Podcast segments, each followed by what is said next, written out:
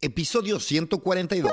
La revolucionaria cámara Kodak que cambió el mundo de la fotografía fue inventada por George Eastman hace 142 años. Alexander Graham Bell y Thomas Edison forman el Oriental Telephone Company hace 142 años. El primer tram eléctrico es instalado en Berlín hace 142 años. Y en el capítulo 142 de Gran Invento tenemos a Alejandro Abarca, un experto programador autodidacta que ha sabido escalar por cuenta propia. Y vamos a hablar de cómo crecer en este mundo tecnológico sin ponerte límites y con tus propias reglas. Y vamos a darle, vamos, vamos, vamos. Bienvenido al episodio 142 de Gran Invento. En este caso hablamos con Alejandro Abarca, un programador que ha dedicado su vida al desarrollo tecnológico. Desde los 12 años empezó a programar. A los 18 años empezó a vivir de la programación. Él ha ido investigando, escalando, creciendo, adaptándose. Hasta hace unas semanas fue Engineering Manager en Doméstica Ahora empieza un nuevo y más emocionante reto y esta charla es perfecta para los que tienen hambre de crecer en su vida profesional a como dé lugar. Además exploraremos las mejores prácticas, consejos y trucos para aquellos que quieran seguir el camino autodidacta en la programación o en su carrera, en el mundo tecnológico, donde sea, pero te anticipo que no es magia. Te das cuenta también que Alejandro es un amigo personal, que no llegue a él por un título o un éxito, un premio, ¿no? Y tampoco él se acercó para salir en este podcast. Él es un amigo que conozco, me cuenta su historia, me parece increíble, me parece que tiene mucho que compartir y por eso es que lo tengo aquí y qué bueno, qué buena charla tenemos. Pero bueno, ahora sí, yo los dejo en el episodio 142 con Alejandro Abarca.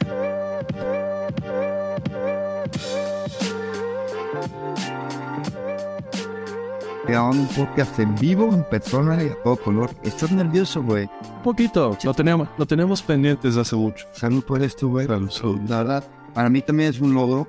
O sea, montar esta camarita, güey, la luz. Es un pedo, ¿Sabes? Aquí hay un estudio muy cerca que graban podcast en vivo y tienen sus dos camaritas, camarita central y te hacen la edición. Bueno, no sé la edición que te la hagan, ¿eh? Iba a ir el otro día a verlo, 250 por una hora de grabación, 150 euros. Cabrón, son 5 mil pesos. No creo que incluya edición, ¿eh? No creo. No. No creo. Y la edición es lo más, es lo más cansado, es el trabajo pesado. Yo la neta procuro una edición, te voy a pedir que no la cagues. Va a estar difícil, ¿eh?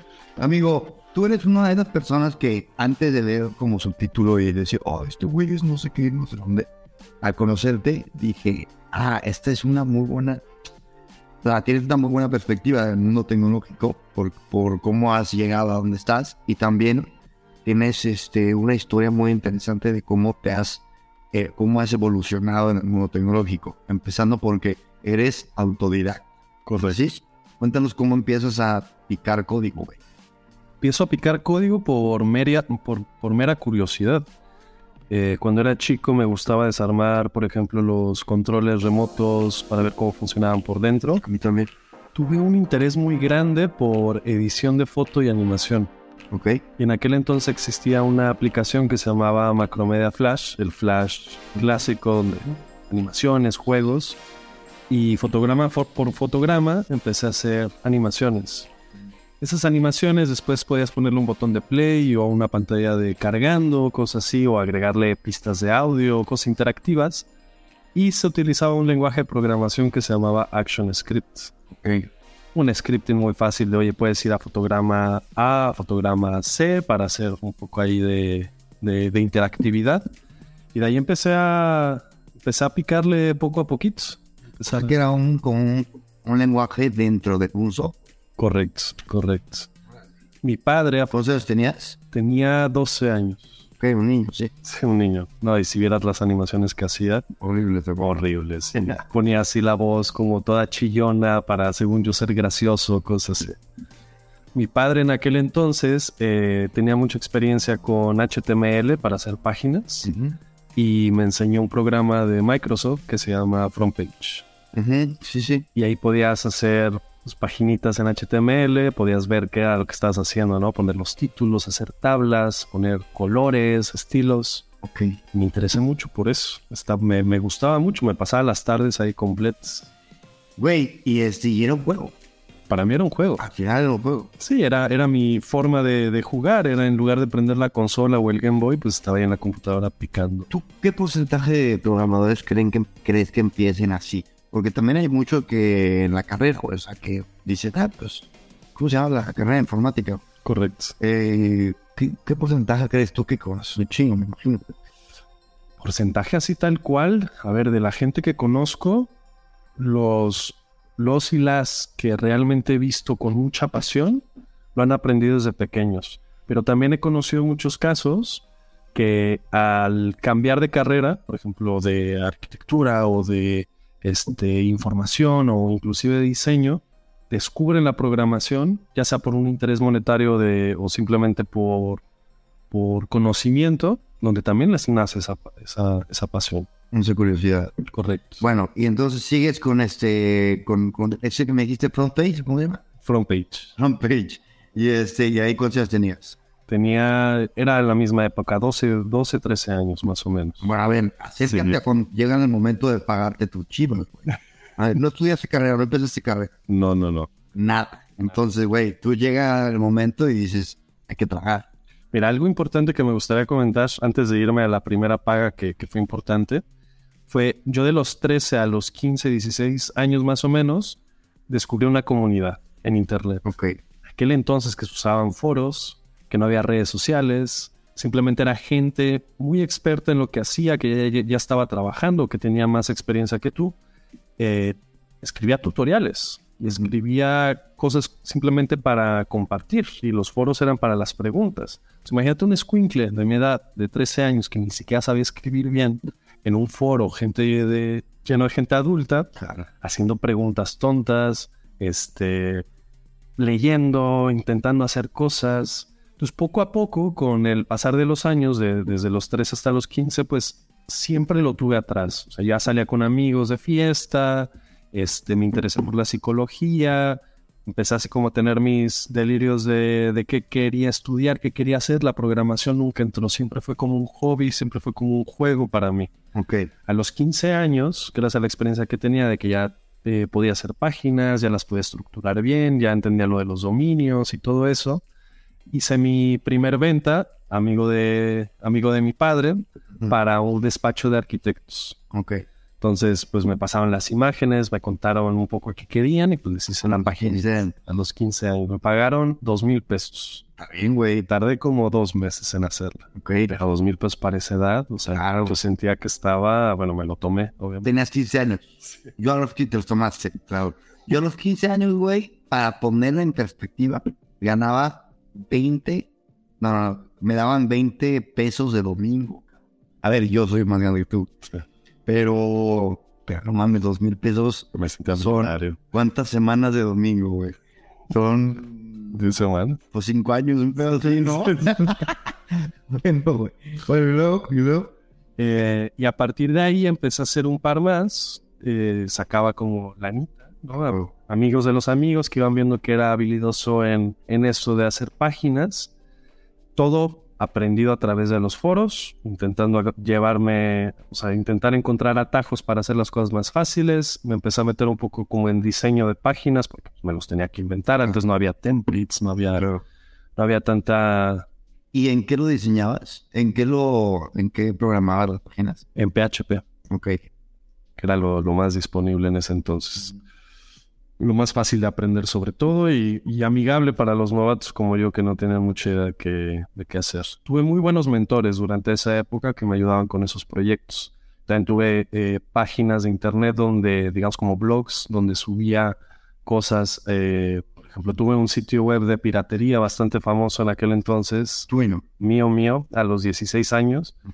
Eh, que, me, que, me, que me daba un ingreso, digamos, fijo mensual, como de mil pesos, mil quinientos pesos. Es buena lana, güey. Es muy buena lana.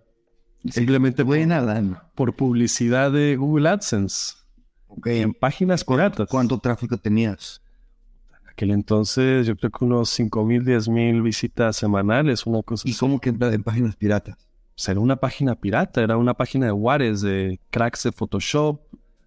Eh, Ok, pero que tú más bien hablabas de piratería, pero no, o sea, el tema. El tema era piratear. Con toda discreción, y creo que ya, ya, ya no existe la página y no me voy a meter en problemas, era piratería 100%. Sí, o sea, era el contenido. Era, o sea, era digamos como un taringa.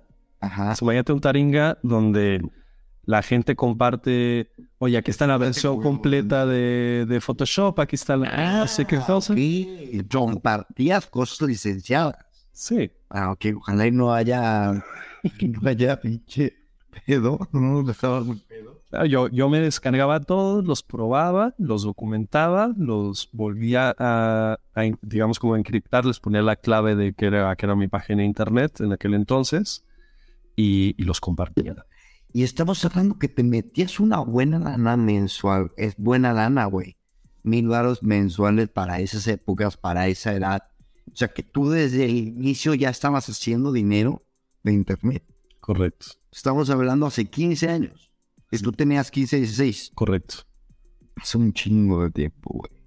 A ver, también quiero poner el matiz. Yo a esa edad, eh, yo tuve una época muy morro que, program- que programaba, luego lo dejé y me metí casi simultáneamente a la música.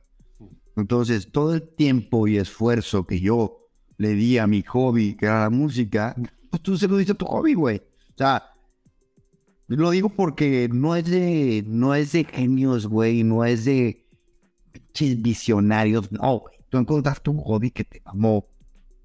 Y, y otros muchos entienden deportes, güey. Les gusta, este, cabrón, la carpintería, no sé. Entonces, eh, Exactamente, exactamente. Y, y- y la, la parte de monetización salió por consejo y porque estaba disponible. O sea, hoy en día todavía puedes hacer una página y ponerle anuncios y puedes hacer un poquito de dinero si tienes buen tráfico.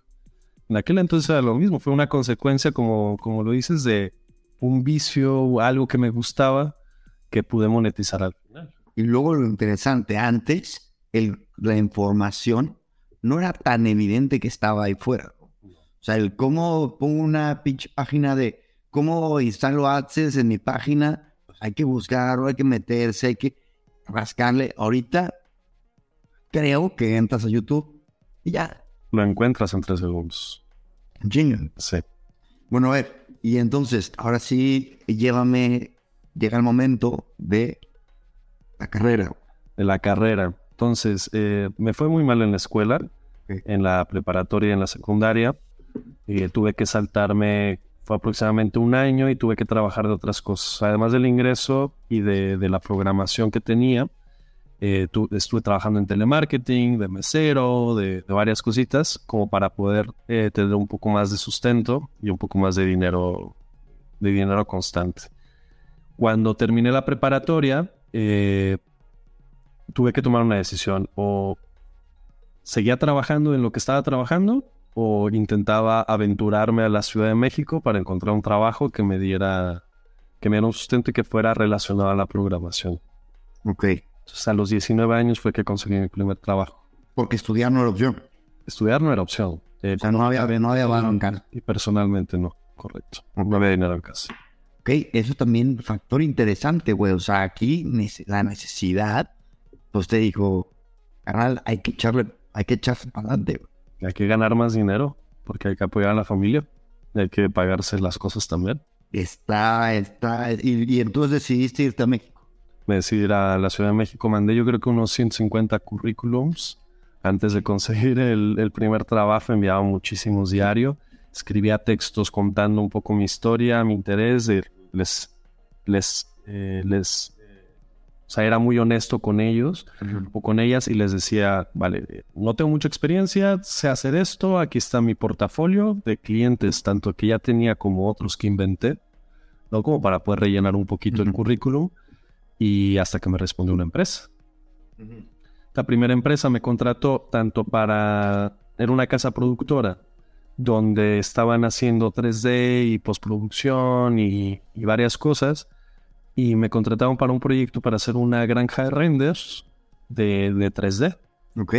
Yo tenía idea de eso. No tenía ni idea de eso. Yo les dije que tenía idea que si no, iba a ver cómo lo iba a hacer. O sea, ahí me ves con unas 5 o 6 Macs de estas laptops de aquel entonces, eh, conec- interconectándolas y haciendo un sistema distribuido de render que cuando le picaran en la computadora de un lado, Rendereaba en todos lados. rendereaba en todas las computadoras y se acortaba el tiempo.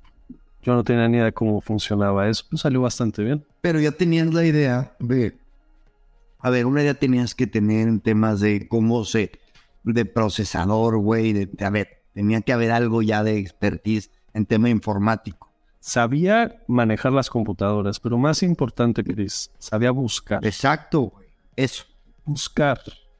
Es que Internet es tan, tan vasto. La información, o sea, si yo tenía cierta información a los 13 años en estos foros, o sea, se triplicó, cuadruplicó la cantidad de gente que quería aportar al mundo y ayudar o compartir su conocimiento, eh, para que cuando yo llegara a esa edad, simplemente buscando, indagando, preguntando en foros con gente que estuviera online, eh, yo pudiera realizar ese tipo de trabajos y aprender.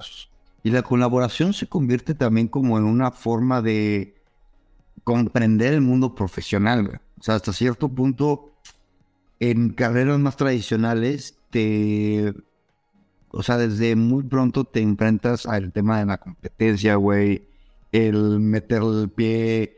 Pues, güey, todas estas prácticas que sabemos que, pues, tan gachas, ¿no? Intrínsecamente, pues no nos gustan de, de, entrada. Y, el, y algo que hablaba con, con Iago en el, en- el episodio pasado es como, neta, sí, hay un punto en el que te das cuenta que en mundos como de tanta innovación, la cooperación es la única forma de, de seguir avanzando y todos van para adelante, güey. Totalmente. Y no, no nada más en software, en todas las cosas. Estoy de acuerdo. O sea, el individuo puede hacer muchas, muchas cosas, pero sin cooperación, sin verificación científica, sin eh, mucha gente construyendo algo, un edificio, una casa, no podemos, no podríamos avanzar como avanzamos como, como sociedad. Y sabes que es cabrón en el mundo profesional, que ahorita quiero que entremos ya un poco más al día a día, pero yo me doy cuenta, eh, es, es curioso porque muchas veces, que siempre trabajamos en equipo, ¿no? Sí. Pero al mismo tiempo hay una especie de competencia, sí o, o sea, sí o sí, güey. ¿Por qué? Porque, vaya, ojalá no, ojalá nunca, pero puede haber un momento en el que quieran correr a alguien, pues va a ser uno de los del equipo, ¿sabes? Entonces, yo lo he pensado muchas veces, el mundo profesional es una competencia, es, es feo porque colaborar mientras compites, cosa que desvirtúa el progreso, ¿sabes? Tal cual. Mm. Entonces, cuando, cuando realmente hay una cultura de colaboración y mandas a la chingada a la medida del posible la competencia, ahí es donde se hacen cosas increíbles como equipo. Correcto. Cosa que a mí me, o sea, a mí me, me cuesta vi- verlo en mi mundo profesional. O sea, simplemente cuando veo demasiada colaboración me pongo nervioso.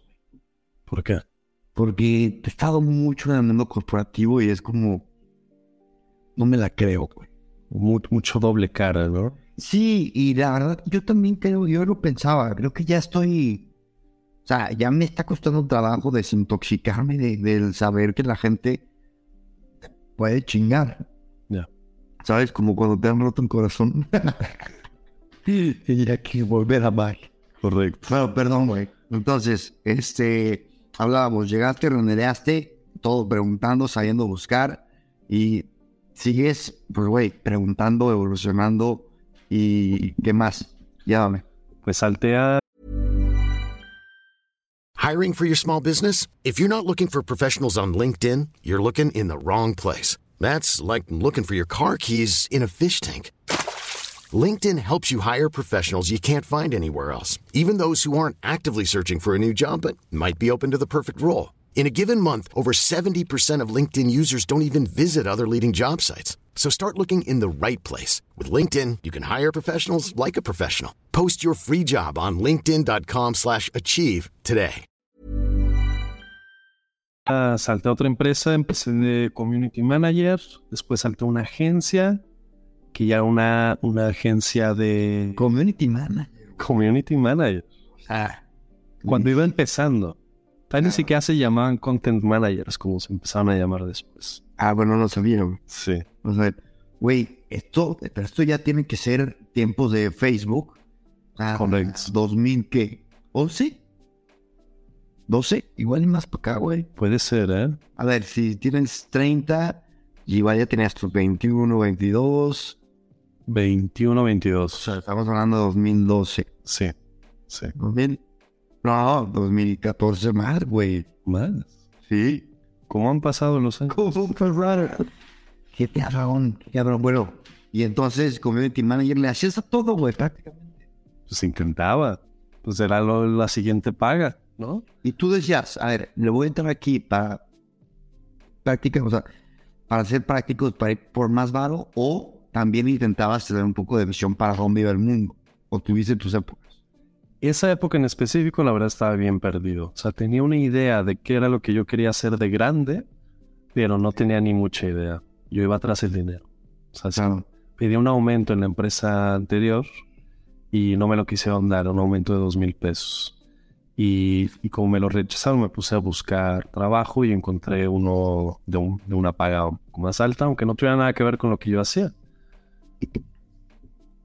Estuvo bien la experiencia. ¿Y cuánto más o menos? A ver, para saber en qué andabas. ¿Ya, ya, ya rondando los 20? Uy, ojalá. Ah, es que claro, estabas ahorita lachándole, güey. Ganaba 7500 en el primer trabajo Al mes, al mes. sí está cabrón. Se me iban 3500 en renta. Bueno, pero tenías...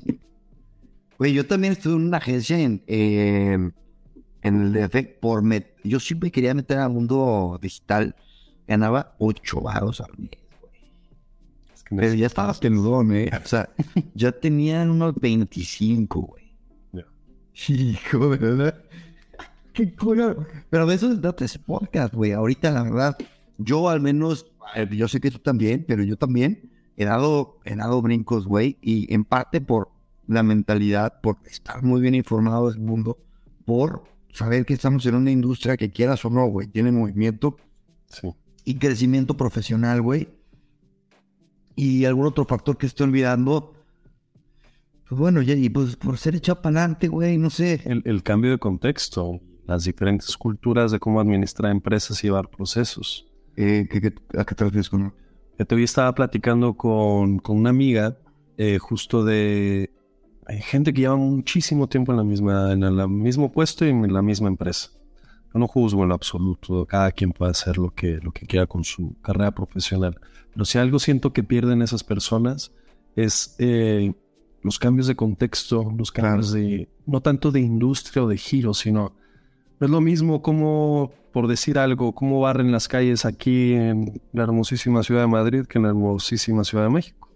Quizás se barren diferente, pero hasta que no vas y ves cómo barres, e inclusive tú barres, te das cuenta y aprendes algo.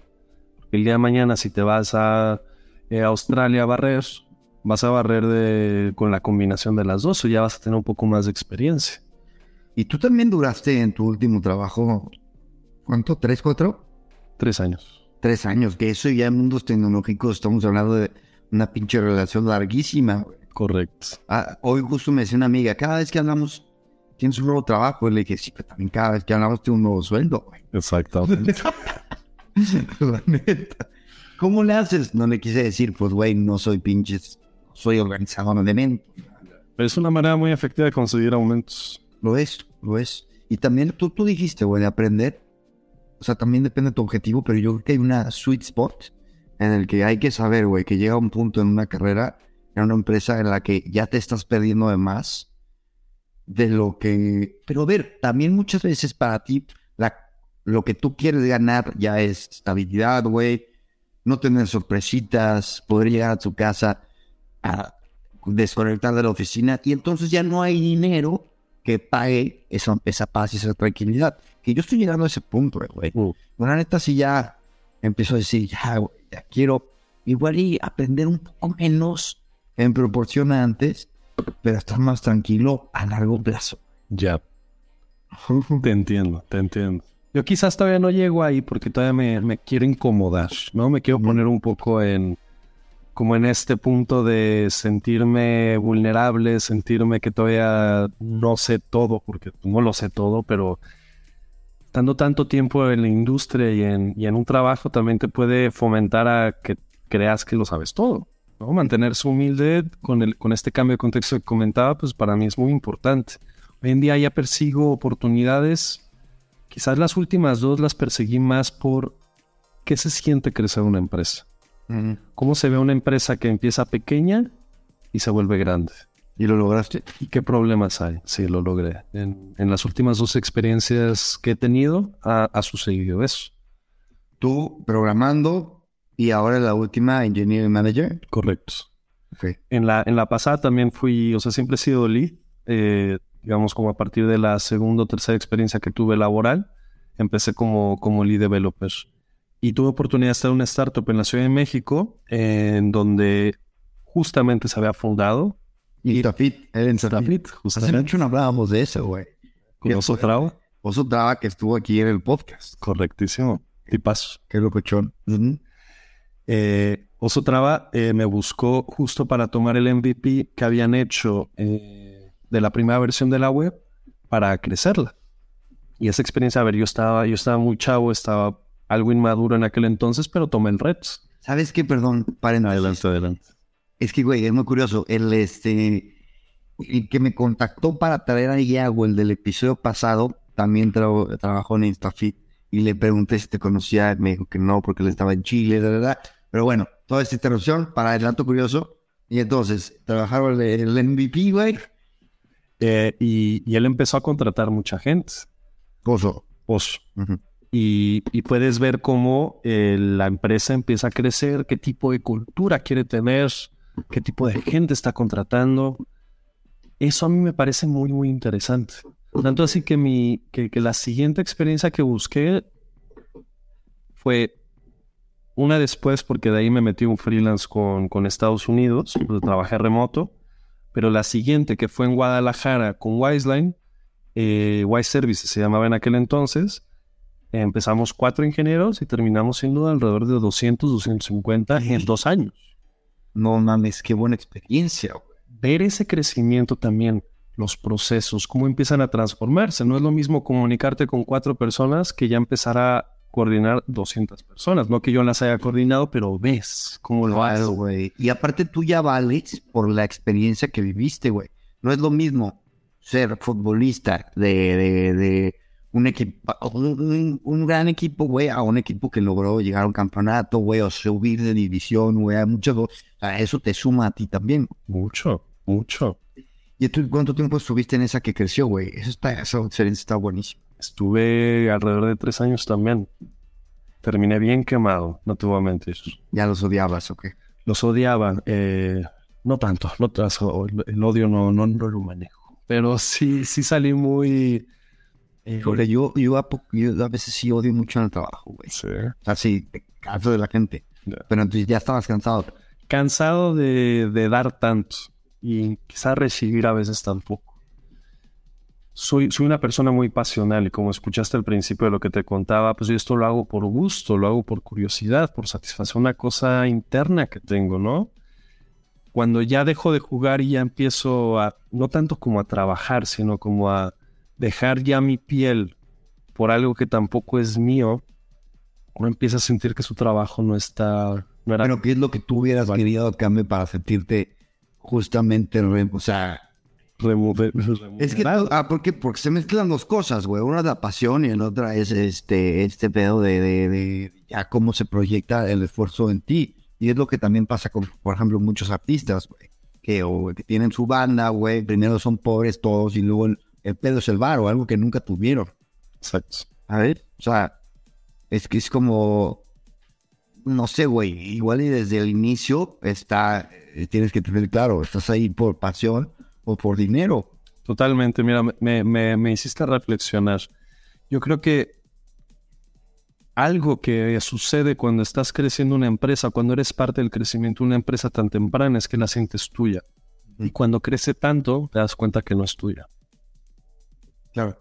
No es lo mismo que tú seas el fundador y hagas crecer la empresa, porque si la, la empresa es tuya, a que tú como empleado intentes hacer crecer una empresa, le metas todo el esfuerzo para que crezca, para que la gente esté bien aprendiendo y estás ahí desde el principio, ¿no? Desde que se fundó el changarro y de repente ya es un monstruo, pues te das cuenta que no es tuyo. Y eso cuesta darse cuenta en la vida profesional. También es parte de, yo creo que de casi todos, güey, sentirnos o sea, que llega un momento en el que te sientes desechable. Y te das cuenta que, tristemente, así es el pedo, güey. A menos de que sea tu empresa, incluso así, güey. Ve a Steve Jobs. Corrieron de su empresa. Eh, que bueno, es un ejemplo muy... Ah, Steve Jobs, pero güey, sí, a cuánta gente le pasa, güey. Sí. Que, o sea, también los papás que hacen, o sea, una empresa familiar, güey, los jubilan, güey, es todo. Al final no deja de ser un trabajo. Y también hay que verlo con, con esa objetividad. Totalmente. Totalmente. Bueno, a ver, ibas creciendo y tenías las experiencias, perdón, pero dime, en, entre medias hay un rol importante, tú sabes que yo soy arquitecto, Correcto. en donde los títulos al final pasan al segundo plano, güey. Eh, ¿Cómo? Si yo tengo una idea de cómo yo lo he hecho, pero tú cómo, pues, has contrarrestado esta ausencia de títulos. ¿Tienes algún título, digamos, estos típicos bachelors, este, master, algo? No tengo absolutamente nada. No tengo ni una certificación. No tengo ningún curso. No sé si me debería dar orgullo decirlo. Es que ya es parte de tu ADN, de cómo aprendes, güey. Sí, sí, sí. Y cuando, cuando me entrevistan es, lo digo tal cual. Pero la, la experiencia que tengo siento que es, es, es muy buena que justifica el trabajo que hago. Al principio me encontré con muchas puertas cerradas, sobre todo cuando, cuando te conté de, de los CVs que mandé para conseguir el primer trabajo y los trabajos subsecuentes, me costaban mucho trabajo por lo mismo, porque no, porque muchos pedían por lo menos un título profesional, una carrera trunca, para que tuvieras los básicos. Incluso trunca, te la valían. Sí, te Y no, güey. No, no Pues no. Entonces, eh, ¿qué era lo que tenía que hacer? Pues trabajar en un portafolio verdadero o falso, o sea, mucho freelance, pero también me inventaba clientes para poder demostrar, Yo te inventabas un título, güey. pues, pues no es moralmente correcto. Y tampoco clientes, güey. No, pues eran proyectos por mi lado, ¿no? Ok, o sea, eran proyectos tuyos que decías, ah, me pagaron por hacerlo. Pues Ok. decía, esto es un freelance que hice, pero era, era un trabajo hecho por mí. Trabajos que podía compartir código para enseñarle a la gente que me iba a contratar eh, que era capaz de programar, que no necesitaba ninguna otra cosa para poderlo demostrar. ¿Y tú recomiendas ese camino? O sea, hay que empezar ya a poner, o sea, que alguien que nos escuche, imagínate que hay una persona que dice, a ver, güey, quiero progresar, evolucionar en este mundo. Tú le dirías, güey, puedes con puros tutoriales, blogs, eh, ¿lo recomiendas? Todo depende cómo aprendas, en mi opinión. Yo tengo una historia muy particular, pero no es una historia única. Tengo muchos colegas este, que, que tienen la misma historia, que no tienen título, que se las vieron negras, que intentaron este, conseguir trabajo sin eso y, y- y hoy en día son contratables o, o los contratan por la experiencia que tienen. ¿Y qué opinas de los bootcamps? Que hablamos un poco, que me parece un buen momento para ligarlo. Sí. Los bootcamps nacen como para satisfacer esta necesidad del mercado de tener gente con la más mini, o sea, con algo de, de conocimiento para poder realizar un trabajo. Sin embargo, esas personas es probable que no sepan aprender de una forma autodidacta. De hecho, es muy probable porque, de hecho, el bootcamp es lo que le da las herramientas. Ya después evolucionas con la gente que tienes, güey, y tal, con lo que aprendes, pero tú tú, ¿qué opinas de, los bootcamps? Recordemos que los bootcamps lo que ofrecen, además del currículum que, que tienen para que tú aprendas y te inicien la programación, si hablamos de los básicos, es la ayuda que te dan para que puedas conseguir trabajo. Entonces aquí vienen dos lados. Por un lado, tú como profesional o como quieres ser profesional en programación, no sabes por dónde empezar, te vas a un bootcamp que ofrece una vez que terminas eso, te puede asegurar un trabajo o únicamente te cobra cuando consigues un trabajo, como hay empresas que tienen puestos listos o que hacen tratos con estos bootcamps para recibir a esa gente. No sé si estoy muy de acuerdo en que una empresa debe de hacer ese tipo de contrataciones. No tengo la experiencia. Yo no lo he visto funcionar muy bien, que digamos, cuando se quiere crecer al ritmo que yo he visto crecer las empresas. Pero al final tienen que tener, es, o sea, me imagino sus perfiles, hay un equilibrio entre conocimiento satisfacen una necesidad de la empresa y también no son los perfiles más junior, digo, más senior, por lo cual su sueldo, su sueldo no es pues, el más alto, güey. Es correcto. Están satisfaciendo una, una parte del mercado, lo cual me parece válido. Y luego ya ver a dónde evoluciona el, el profesional. Totalmente, totalmente. Yo, si yo hubiera tenido la oportunidad de entrar a un bootcamp cuando empecé a aprender, lo hubiera, lo hubiera hecho. No te, no te voy a mentir. Me parece muy buen currículum, me parece una forma muy interesante de, de aprender. Yo he enseñado en bootcamps, inclusive, este, que ha sido una experiencia bastante positiva y he, y he podido ver cómo la gente aprende, que es, es, es precioso. Lo que sí recomiendo para la gente que está haciendo bootcamps es eh, no depositar toda la energía y toda la confianza en ese bootcamp. Es como aprender cualquier otra cosa. Es como cuando aprendes un idioma. Volvemos por una pequeña pausa técnica. Estamos hablando de los bootcamps, hay que practicar, es como un idioma, güey. Es como un idioma, exactamente. hay que ejercitarlo. Hay que ejercitarlo, hay que practicar, hay que viajar al país para que realmente el bootcamp eh, sea un complemento y sea un complemento a tu forma de aprender. O sea, el interés, tú como persona cuando vas al bootcamp ya lo tienes. Hay que seguir, hay que seguir. Y no nada más basarse en el currículum que te están dando, sino empezar a aprender más por tu lado también. A ver, todos los profesionales informáticos, el, el mundo informático hace 20 años no existía prácticamente. O sea, era, bueno, yo tengo el papá de Chepe, nuestro amigo, era informático, güey. Que es, está muy loco. Casi no es, no es como que el papá de un amigo era informático. Pero, el, o sea, es un mundo totalmente nuevo, güey.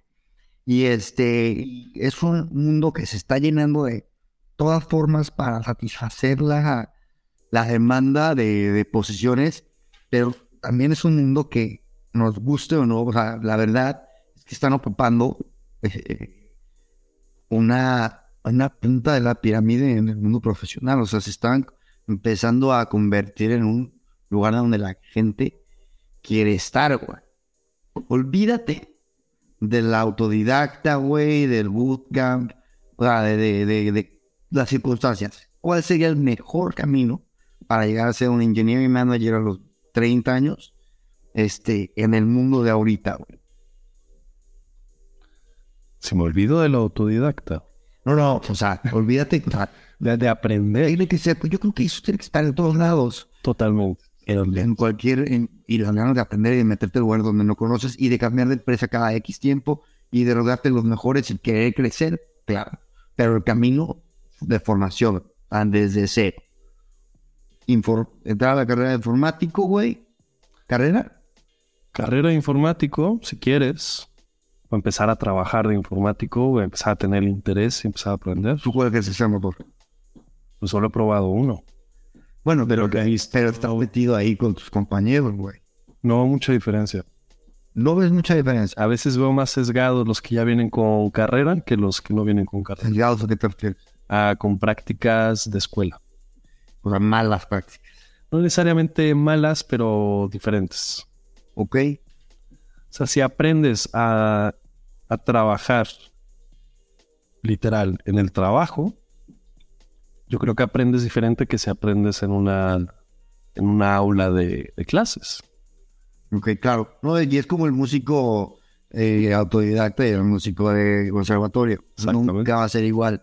Nunca. Y unos van a servir para unos proyectos, unos van a tocar en la orquesta sinfónica, güey, otros va- van a acomodarse donde sean requeridos. Totalmente. El manager, como tú. O sea, ¿qué, qué escuela le sienta bien y qué prácticas le, vienen bien para desenvolverse como manager y evolucionar y crecer? La práctica de la vida. Fíjate que escuché hace poco, no recuerdo en dónde. Nosotros como profesionales, sea, leemos mucho acerca de nuestra profesión, ¿no? Oye, mira, el próximo libro, por ejemplo, yo de, de programación que habla sobre cierta arquitectura, pues te lo lees. Pero los últimos libros que leemos son los de personas, de psicología, de trato de personas, ese tipo de cosas. ¿Qué es lo que más hacemos cuando estamos trabajando? vale, tú estás codeando y eres muy bueno haciendo arquitectura y organizando código y aplicando las ideas y transformando, resolviendo problemas, pero en todo ese, en toda esa ejecución siempre estás hablando con gente. Siempre tienes a compañeros o a compañeras a tu lado. Si tienes la habilidad, digamos, como de tu personalidad o, o de las circunstancias, pues estás llevando gente también. Y es que ese skill social a veces pasa muy, muy desapercibido. Yo vengo de una familia donde la parte eh, social, la parte humana de saber escuchar, saber sentir o intentar identificarse con lo que siente el otro, siempre ha sido muy presente. Eh, mi hermana estudió psicología, yo me leía sus tareas, sus libros, cada vez que ella regresaba de la universidad, pues nada más porque me interesaba mucho la psicología.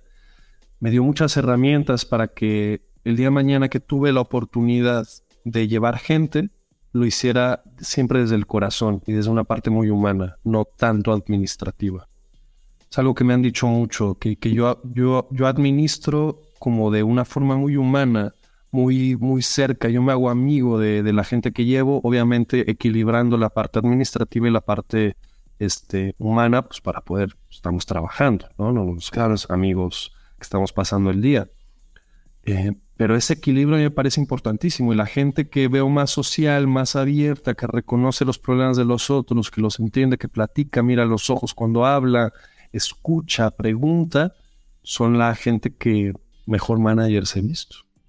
Pero eso de esas técnicas también pueden ser estudiadas. Por ejemplo, a ti quizá, yo también me considero una persona socialmente, güey, ah, buena, ¿no? Pero... lo eres.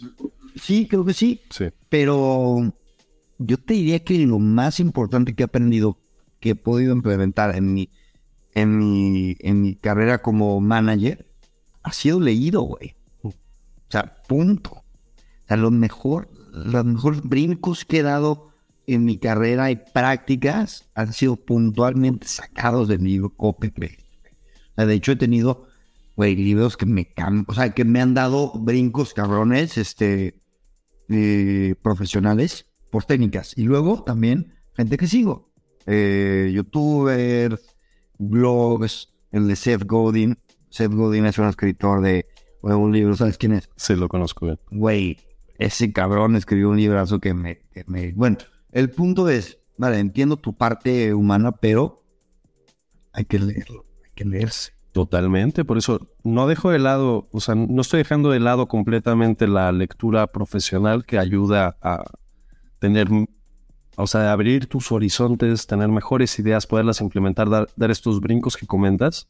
Pero es que tú ya tienes la parte humana, por lo que estás eh, también comentando. Tú eres una persona muy social. Hay gente que no lo es.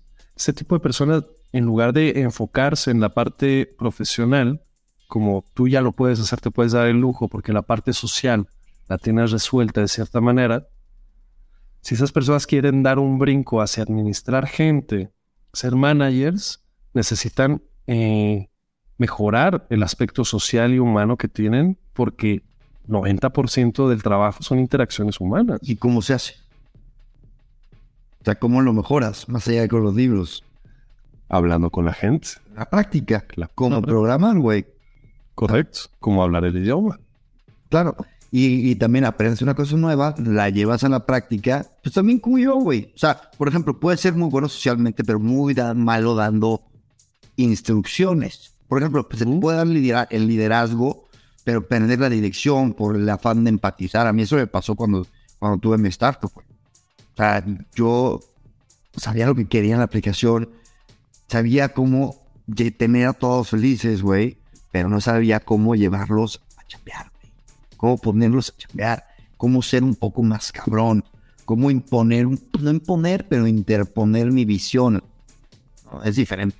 Y este, y eso ya con, con el tiempo aprendiendo y llevando a la práctica, aprendiendo, llevando a la práctica, fortaleciendo ese conocimiento, pues ya lo pude hacer. Claro, mi empresa ya quebró hace mil años, ¿verdad? Es el pedo, güey.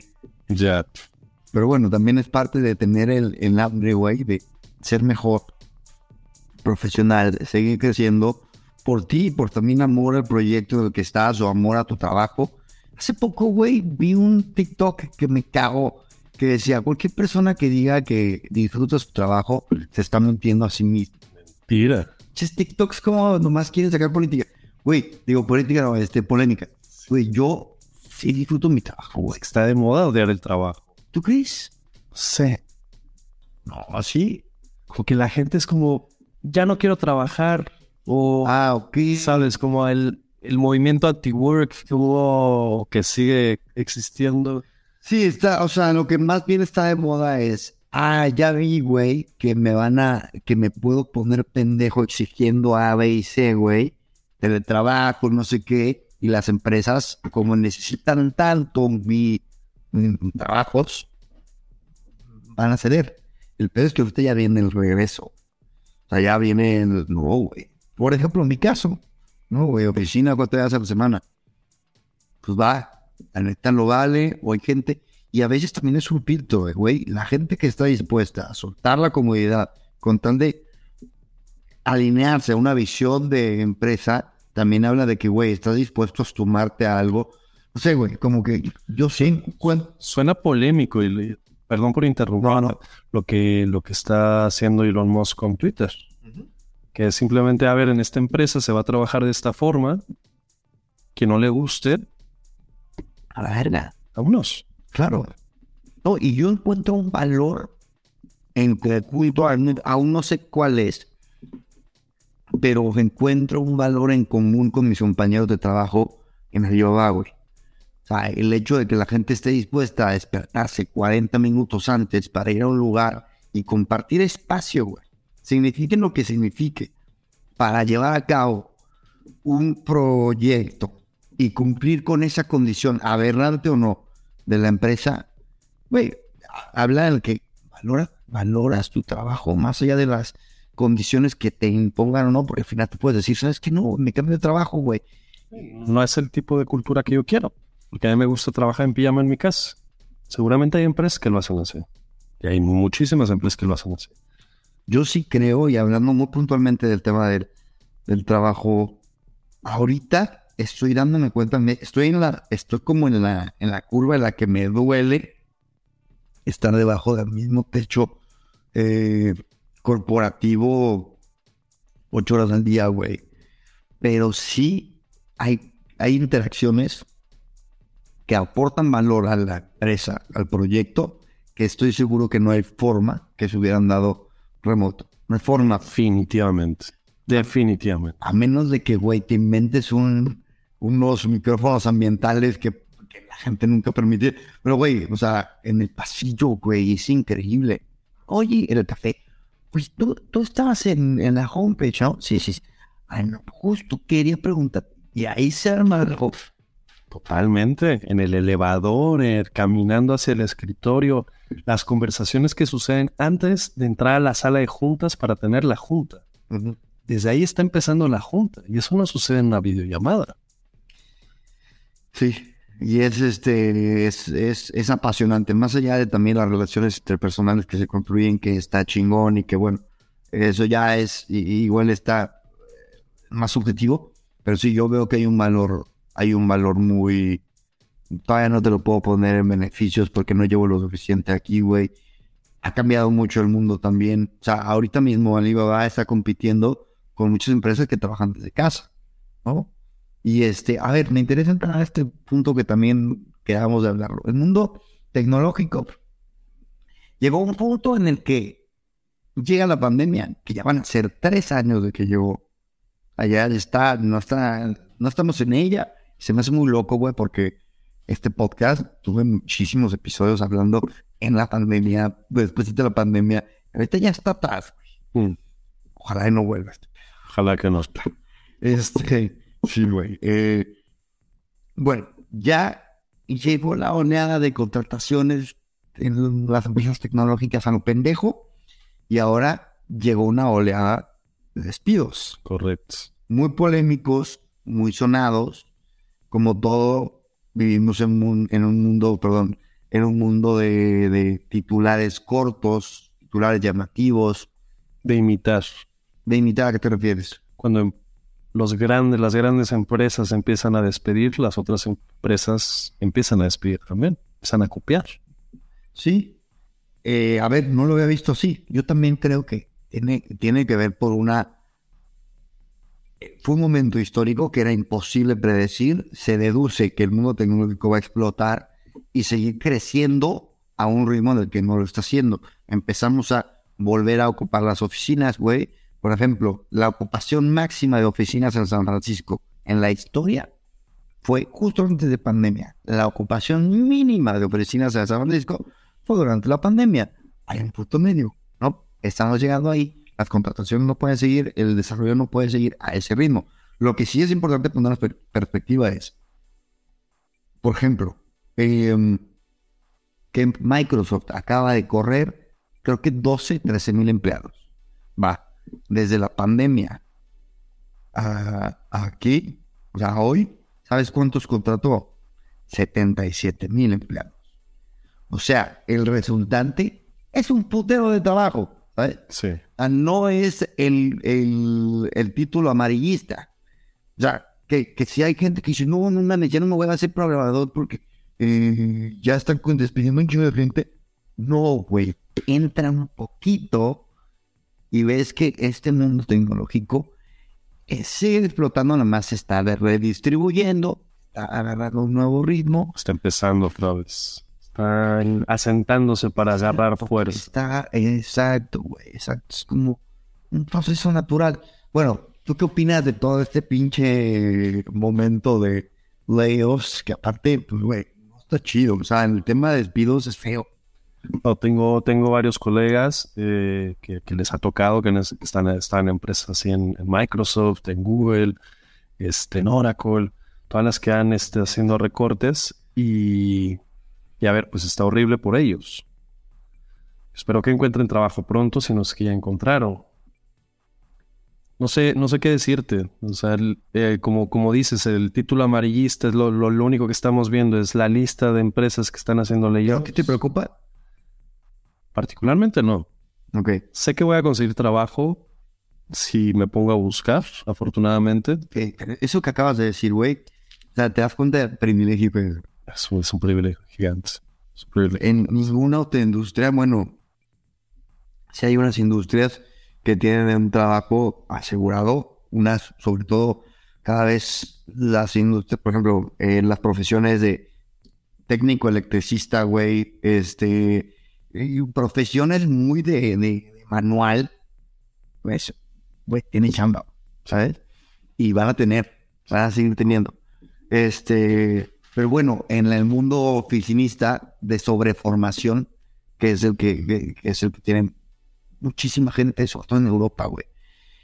Eh, todo el mundo con dos másteres, güey, en política internacional y su puta madre. Y están ganando 1.300, 1.500 euros, güey. Y diciendo, ojalá y no me corra, porque a ver cuándo agarro otra chamba, güey. Sí, Esa es la realidad de todo el mundo, güey. sí. La, la gente de tecnología somos muy afortunados.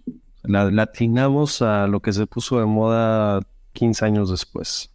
Y ahorita que me fue a correr, perdón, que me fue a correr, pe- iba pensando un poquito en qué quería hablar contigo y, y también en cómo ha evolucionado el mundo tecnológico. Venía pensando en esto y también escuchando en podcast. Y dije, güey, este podcast lo empecé para desarrollarme en mi, mundo, en mi carrera profesional. Hace cuatro años era el mejor momento para empezar un podcast.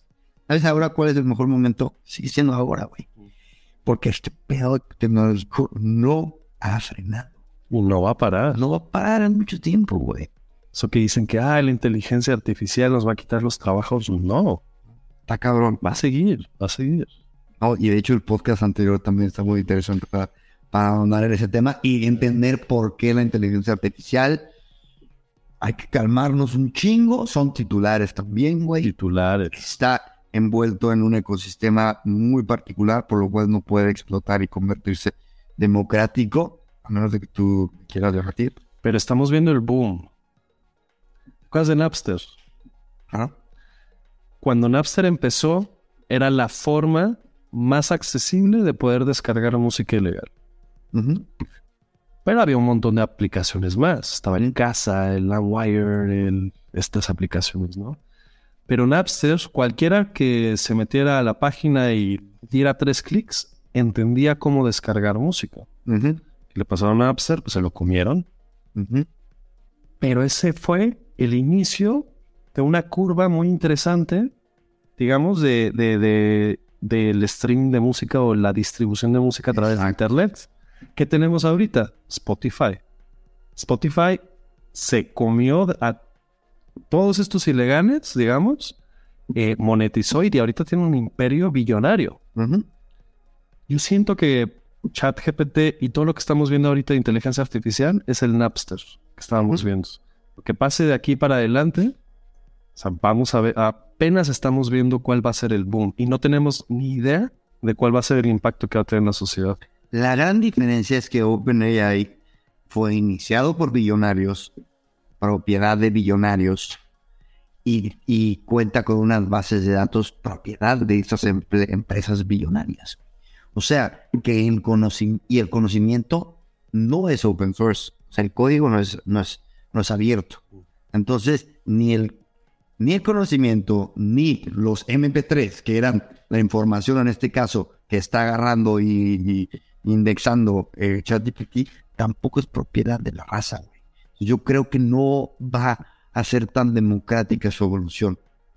No democrática, pero es que sí existen ya alternativas open source de procesamiento del lenguaje natural desde antes que empezara OpenAI a hacer sus esfuerzos. Hay muchísima gente en la industria, todo lo que están, eh, todo lo que están liberando a través de papers científicos de los de, procesamiento, de, de inteligencia artificial, de todo eso, eh, está disponible y la gente cada vez es más capaz, cada vez cree más en el colectivo para, para hacer aplicaciones. No digo que vaya a tener un impacto este, tan tan grande como lo tuvo como lo tuvo Napster, pero yo creo que sí va a tener, vamos a ver en un futuro más allá de OpenAI, que no creo que sea la única empresa que, la última empresa que vamos a ver que tenga un impacto como lo está teniendo ahorita van a salir muchísimas más. Ya las hay, ya las hay. Tú lo sabes mejor, mejor que yo, güey. ya hay cosas al alcance de todos, impresionantes, propiedad de, pues no sé, güey. No sé, la neta, que hay detrás de herramientas menos populares, pero me imagino que gente normal. Sí. Sí. Sí. O sea, hay colectivos de gente que simplemente por amor al arte están eh, creando modelos, entrenando modelos, distribuyendo este en sus computadoras de casa el entrenamiento para poder tener modelos similares y óptimos que puedan competir, por así decirlo, con o que puedan tener la misma utilidad que tienen estas empresas multimillonarias. A ver, hablemos también del, de, un poco alineado el tema de los, de los despidos. Se corre muchísima gente en Twitter y Twitter está de pie, Twitter está de pie, que que es en gran parte porque está mal administrado, porque eh, la tecnología como tal no requiere de un humano para vivir, para sobrevivir, sí para ser creada. Ahorita. Este, ¿tú crees entonces que es sostenible per se el modelo de desarrollo tecnológico que tenemos? Una pregunta muy interesante.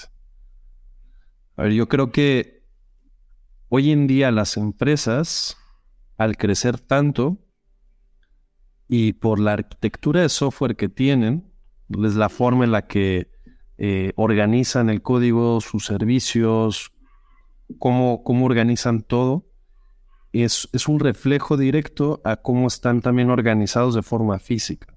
Ok. Mientras más óptimo sea tu forma de organizar software, más óptima también va a ser tu estructura o va a ser el reflejo de qué, qué tan óptima va a ser tu estructura humana. Humana, exactamente. Ok. No, no recuerdo, pero salía en el libro de, de Brooks, el de Mythical Man Month, librazo, que justamente dice eso. Los, lo, el, el, el, la arquitectura de software que tiene una empresa es reflejo eh, directo de, cómo la, empresa se comunica, de, sus procesos. Yo creo que está cambiando ya la forma en la que las empresas se comunican de forma interna, por lo tanto, ya está afectando la forma en la que se está comunicando los ingenieros y cómo se distribuyen los equipos, que a su vez tiene un reflejo directo en las nuevas arquitecturas que estamos viendo. Ya. Si quieres que profundice un poco más, Por favor, sí, sí, sí. eh, antes ponías todo en un solo proyecto. ¿no? Entonces tú tenías tu Twitter, lo tenías en una sola carpeta, con un solo archivo que hacía absolutamente todo. Después, pues si hay tres ingenieros, imagínate tres ingenieros tocando un solo archivo. Pues mejor partes el archivo en tres, con, con tres responsabilidades diferentes. Que eso tiene un nombre técnico, ¿no? Correcto. Es. Estamos hablando de mo- modularidad y de, de arquitectura de software. Em, entonces, tú partes el archivo en tres, con tres responsabilidades diferentes, y dices, vale, ingeniero 1, 2 y 3 se encargan de responsabilidad 1, 2 y 3, y los tienes felices. Pero tu aplicación empieza a crecer, estos archivos empiezan a volver más grandes, la carga de trabajo se empieza a volver más grande, contratas más gente, entonces tú tienes la necesidad de que tu forma de trabajar empiece también a cambiar para poder colaborar mejor entre tantas personas. ¿No? Pasemos al monolito, que es una sola aplicación con todo el código organizado en muchas carpetas con diferentes paradigmas, pero al final del día es un solo lugar donde está todo el código, donde la gente puede modificar sin ponerse el pie y, y poder y llevas todo ese, digamos, como todo ese paquete a un servidor para, para que corra la aplicación. ¿vale? Pero es mucha responsabilidad, es mucho costo. Entonces, ¿qué pasa? Lo vuelves a partir, ¿no? Como lo partimos al principio. Estamos ahí hablando de microservicios. Microservicios es de que una sola aplicación se dedica, por ejemplo, a la autenticación de usuario. Cuando tú mandas tu correo y tu contraseña, eh, ese sistema va con la base de datos y dice, vale, este usuario sí existe. Es su única responsabilidad. Luego tienes otro que, poniendo el ejemplo de Twitter, el que envía tweets. Otro el que pinta el timeline. Otro el de las menciones, ¿no? Entonces terminas con 20 microservicios que se comunican entre sí con contratos, pero también tienes 20 equipos. Todo eso sonaba muy buena idea y sigue siendo buena idea para hacer otro tipo de aplicaciones si quieres escalar. Porque si ves que está recibiendo un influjo de muchísimos usuarios que se quieren registrar, pues en lugar de crecer toda la aplicación, pues nada más creces el microservicio de autenticación, ¿no? Mm. Que mencionaba antes. Vale, todo eso es una muy buena idea hasta que tienes que coordinar estos, todos estos equipos. Entonces, ¿qué se está atendiendo ahorita? Vale, dicen los, los- decimos los ingenieros, vale, microservicios funcionan bien, pero no tantos. Es sobre ingeniería. Empieza a recortar, empieza a volver más óptimo, tu, eh, más óptima tu arquitectura, empieza a empaquetarla mejor, a reorganizarla mejor, y de repente te das cuenta que no necesitas tanta gente. Que todos los procesos que llevabas de comunicación, quizás ya no, o sea, quizás era demasiada, era sobrecomunicación, eran procesos demasiado complicados. Si tú empiezas a mejorar todo eso, tienes que empezar a cambiar los equipos de cómo se comunican y por ende empieza a cambiar también la arquitectura. Todo empieza a cambiar, se empieza todo a volver más chico. Pero a ver, optimizamos procesos por también por equivocarnos en el camino, ¿no? O sea, ¿qué hay primero, despidos o opti- o optimización de procesos? Evidentemente hay ambos, hay ambos casos. güey. Si tienes una empresa que desde un inicio ah, está eh, optimizando el código, proceso y todo, pues nunca vas a tener que despedir gente. Pero no tanto. Como ya hay, o sea, como sigue habiendo empresas que son del mismo tamaño que, por ejemplo, que Twitter, que tienen la mitad de los ingenieros o una octava parte de los ingenieros. Y es como funcionan. Pues porque están óptimos, porque no, no les llegó un influjo de caja donde tenían que, de, de inversión, donde tenían que contratar a mil personas para poder recibir esa inversión y poderle demostrar a los inversionistas que estaban creciendo y que eran exitosos. Y es, es la magia también del bootstrapping, ¿no? Como modelo de crecimiento de un, un negocio. Y es la trampa del crecimiento exponencial de los VCs, güey, que le inyectan un chingo de varo a los, a los proyectos. Los founders venden, ¿no? Muchas veces es el sueño, güey. El producto se dedicó, lo dedicaron a crecer, a inyectar pinches este, ¿cómo se llama para ponerte mamado? Eh, como Bueno, la hormona es... inyectar madres falsas para que se vea más robusto y de repente dices, güey, aquí no hay nada, güey. No puede levantar ni una pesa. Vamos a Twitter, qué buen ejemplo, güey. ¿Qué crees que pase con Twitter, por cierto? Creo que les va a ir bastante bien, ¿eh? Sí. Yo creo que, a ver, las tonterías que está haciendo Elon, ¿Qué tonterías?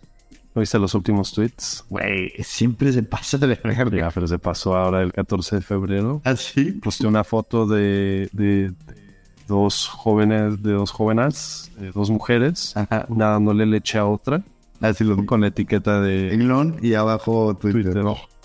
¿Qué es eso? Es un billonario, dueño de una plataforma, que estás posteando. Y se le está yendo el pedo, güey. Nos está haciendo hablar, por lo menos. Y según él, mucho tráfico, mucho más tráfico que antes, mucha más interacción que antes. Recortó el equipo, sigue funcionando igual Twitter, no se ha caído. No sé, A ver, vamos a hablar un poquito al, tema personal de lo de las empresas. Bueno, ya vimos hay layoffs, hay optimización. Este, yo quiero crecer como profesional y quiero entrar a este mundo tecnológico, y entrar y sobresalir, sobre todo.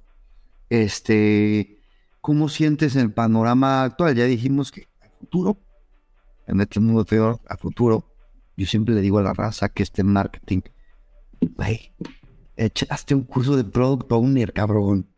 ¿No?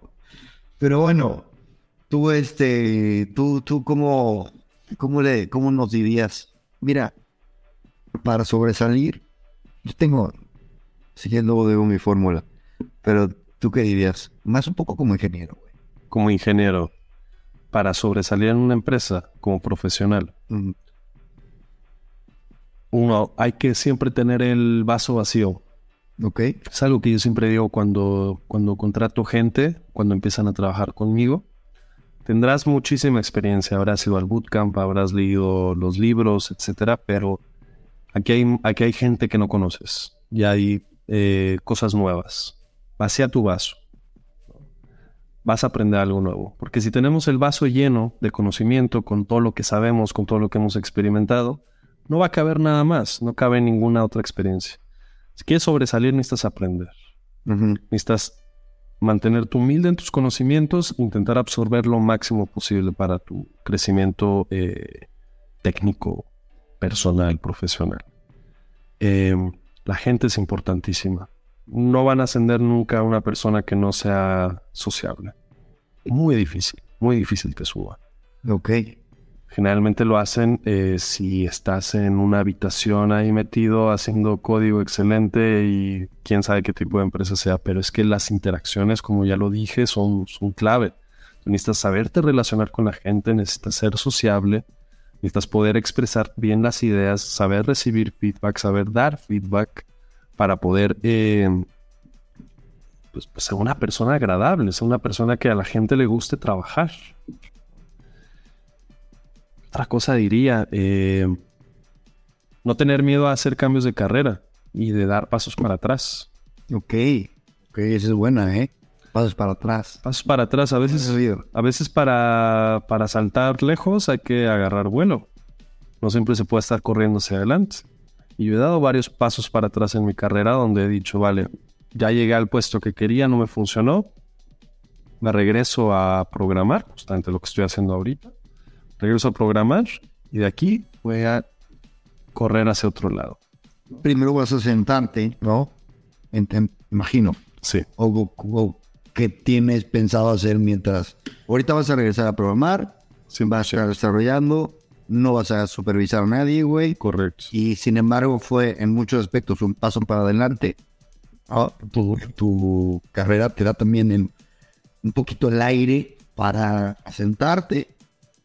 Y que vas a hacer también paralelamente para asegurar que el paso que des es un brinco, güey.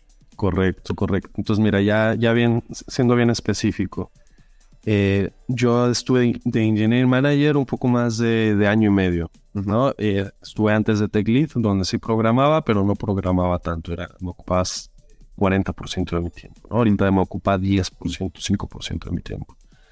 Eh, todo lo que yo hago de, después del trabajo, pues sí me da cierto conocimiento técnico, pero no es lo mismo que estar eh, pues machacando ahí ocho horas al día, ¿no? Código. Yo, yo me salgo ahorita del trabajo en el que estoy justo para poder dar este paso para atrás y volverme fuerte técnicamente otra vez. Acordarme que es programar de verdad. Llenarme, ensuciarme, estar ahí en las trincheras, codear, codear, codear. ¿Para qué? ¿Cuál es mi meta ahora o mi próximo paso o el brinco que quiero dar? Pues voy a intentar emprender. Voy a hacer un SaaS, voy a, voy a hacer varios SaaS. Es, es la meta de, este, de, de mi año y justamente la razón de esta carrera, para cómo puedo yo desarrollar un SaaS o desarrollar una empresa, pues volviéndome técnicamente fuerte. Teniendo un trabajo que no requiera mucha interacción, mucha cabeza, simplemente sea programar para que cuando yo tenga tiempo libre siga programando y siga haciendo cosas, tenga energía, esté empapado, pase de un contexto a otro, pero sobre el mismo trabajo. Claro, porque el management, al, de- al depender tanta gente de ti y tú de tanta gente, te limita un poquito la capacidad de administrar tu tiempo. Las interacciones drenan.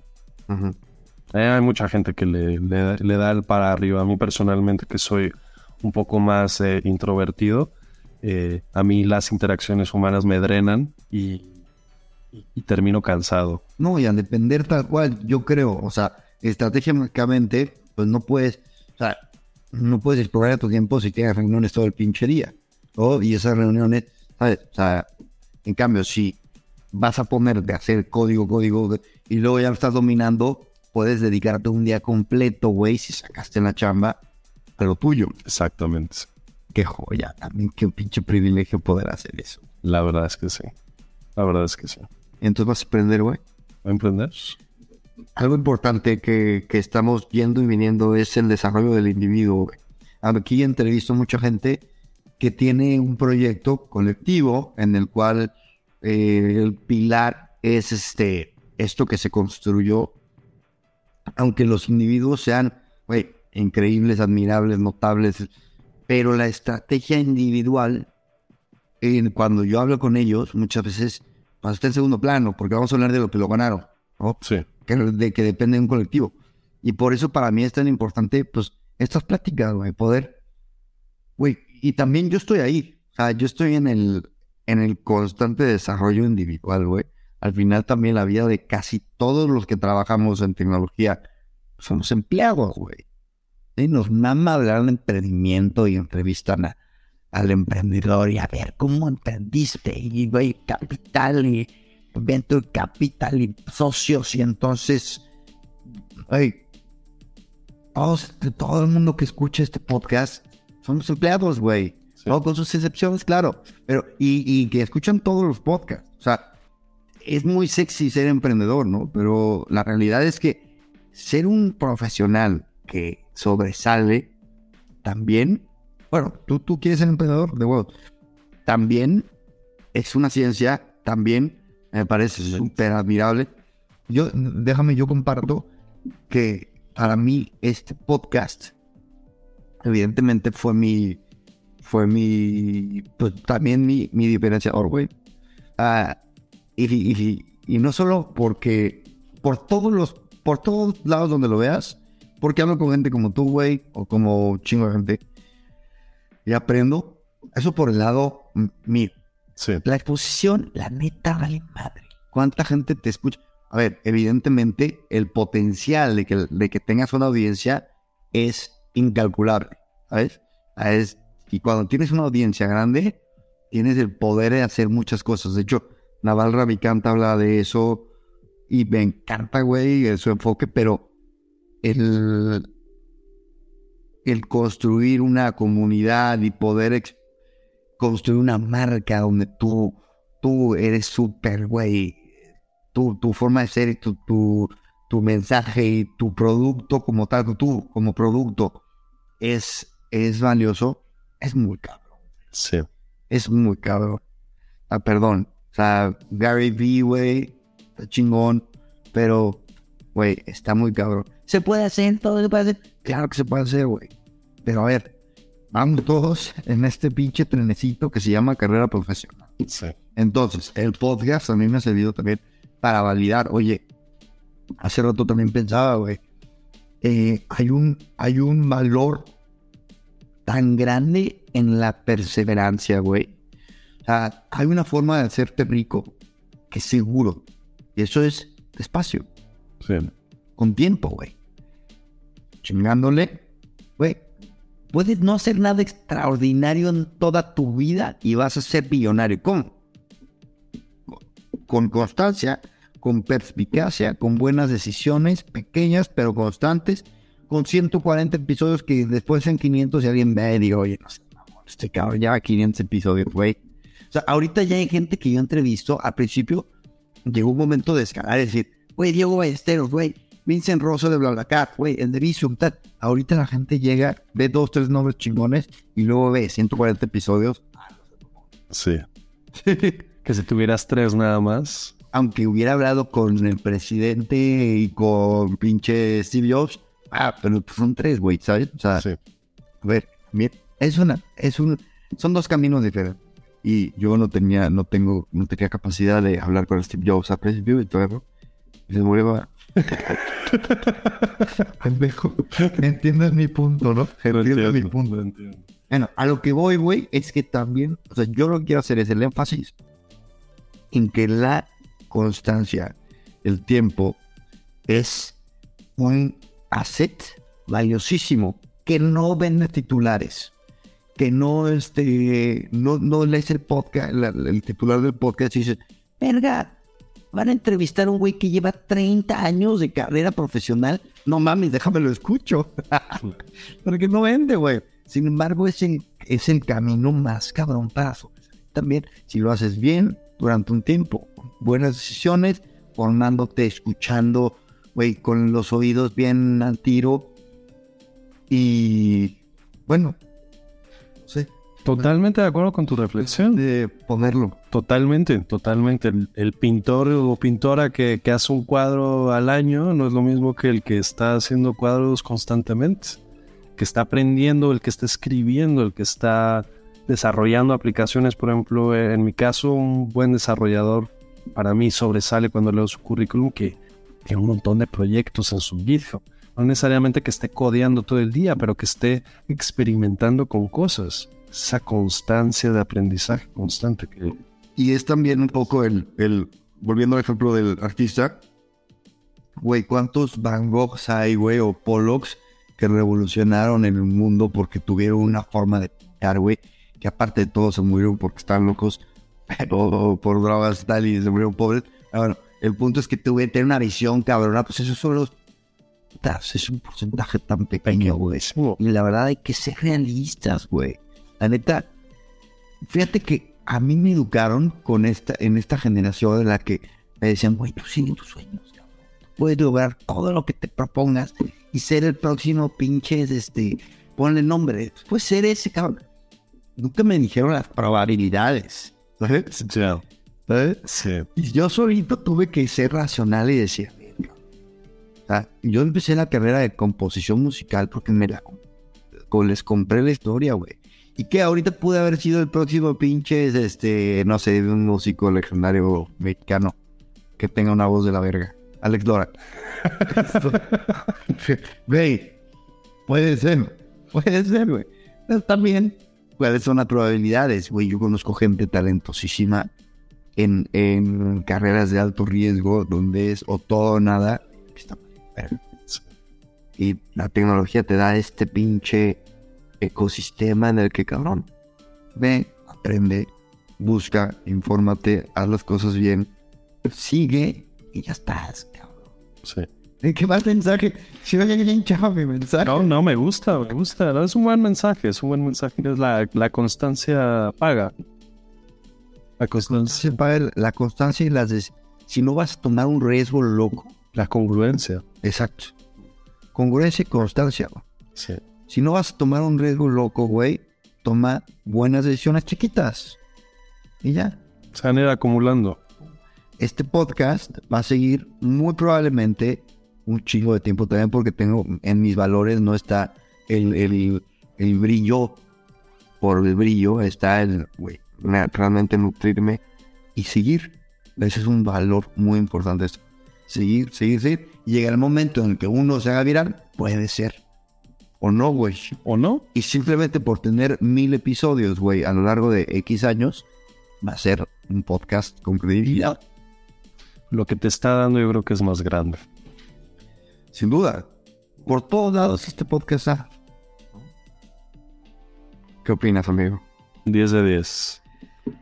¿Le damos o qué? Venga.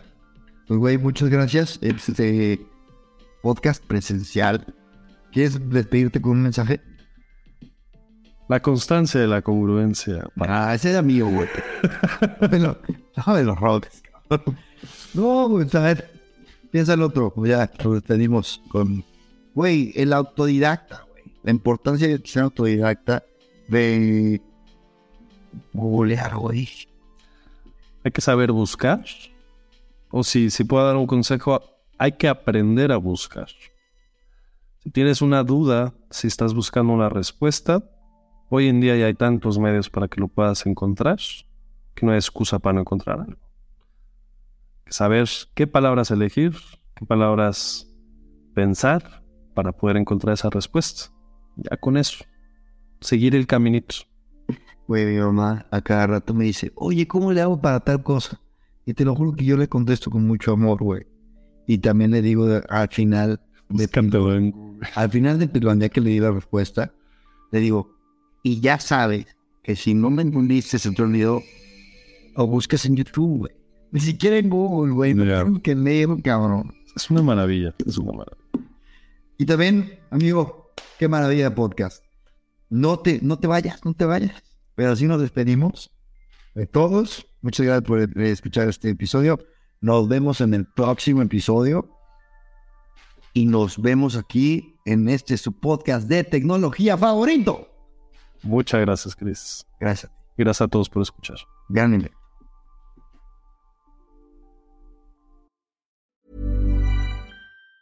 Planning for your next trip? Elevate your travel style with Quince. Quince has all the jet setting essentials you'll want for your next getaway, like European linen, premium luggage options, buttery soft Italian leather bags, and so much more. And it's all priced at 50 to 80% less than similar brands. Plus, Quince only works with factories that use safe and ethical manufacturing practices. Pack your bags with high-quality essentials you'll be wearing for vacations to come with Quince. Go to quince.com slash trip for free shipping and 365-day returns.